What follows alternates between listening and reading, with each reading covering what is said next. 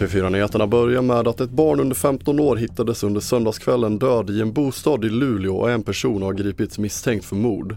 Larmet kom vid 18-tiden på kvällen och polisen har genomfört dörrknackningar, hållit förhör och gjort brottsplatsundersökning med kriminaltekniker men man är väldigt förtegen kring omständigheterna.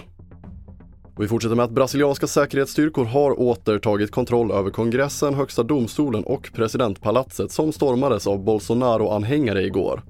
Minst 400 personer har gripits av polisen och stormningen fördöms av ledare i flera länder och Brasiliens president Lula da Silva säger att hårda straff väntar för de som deltog i upploppen. Och allt fler regioner vill erbjuda kvinnor inom förlossningsvården en modell som utgår från att man ska ha samma barnmorska genom hela vårdkedjan.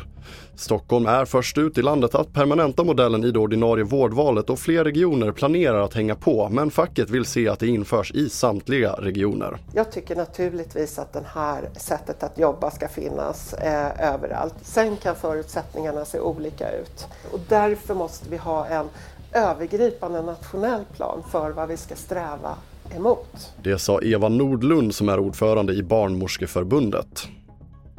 Fler nyheter hittar du på tv4.se. Jag heter André Meternan Persson.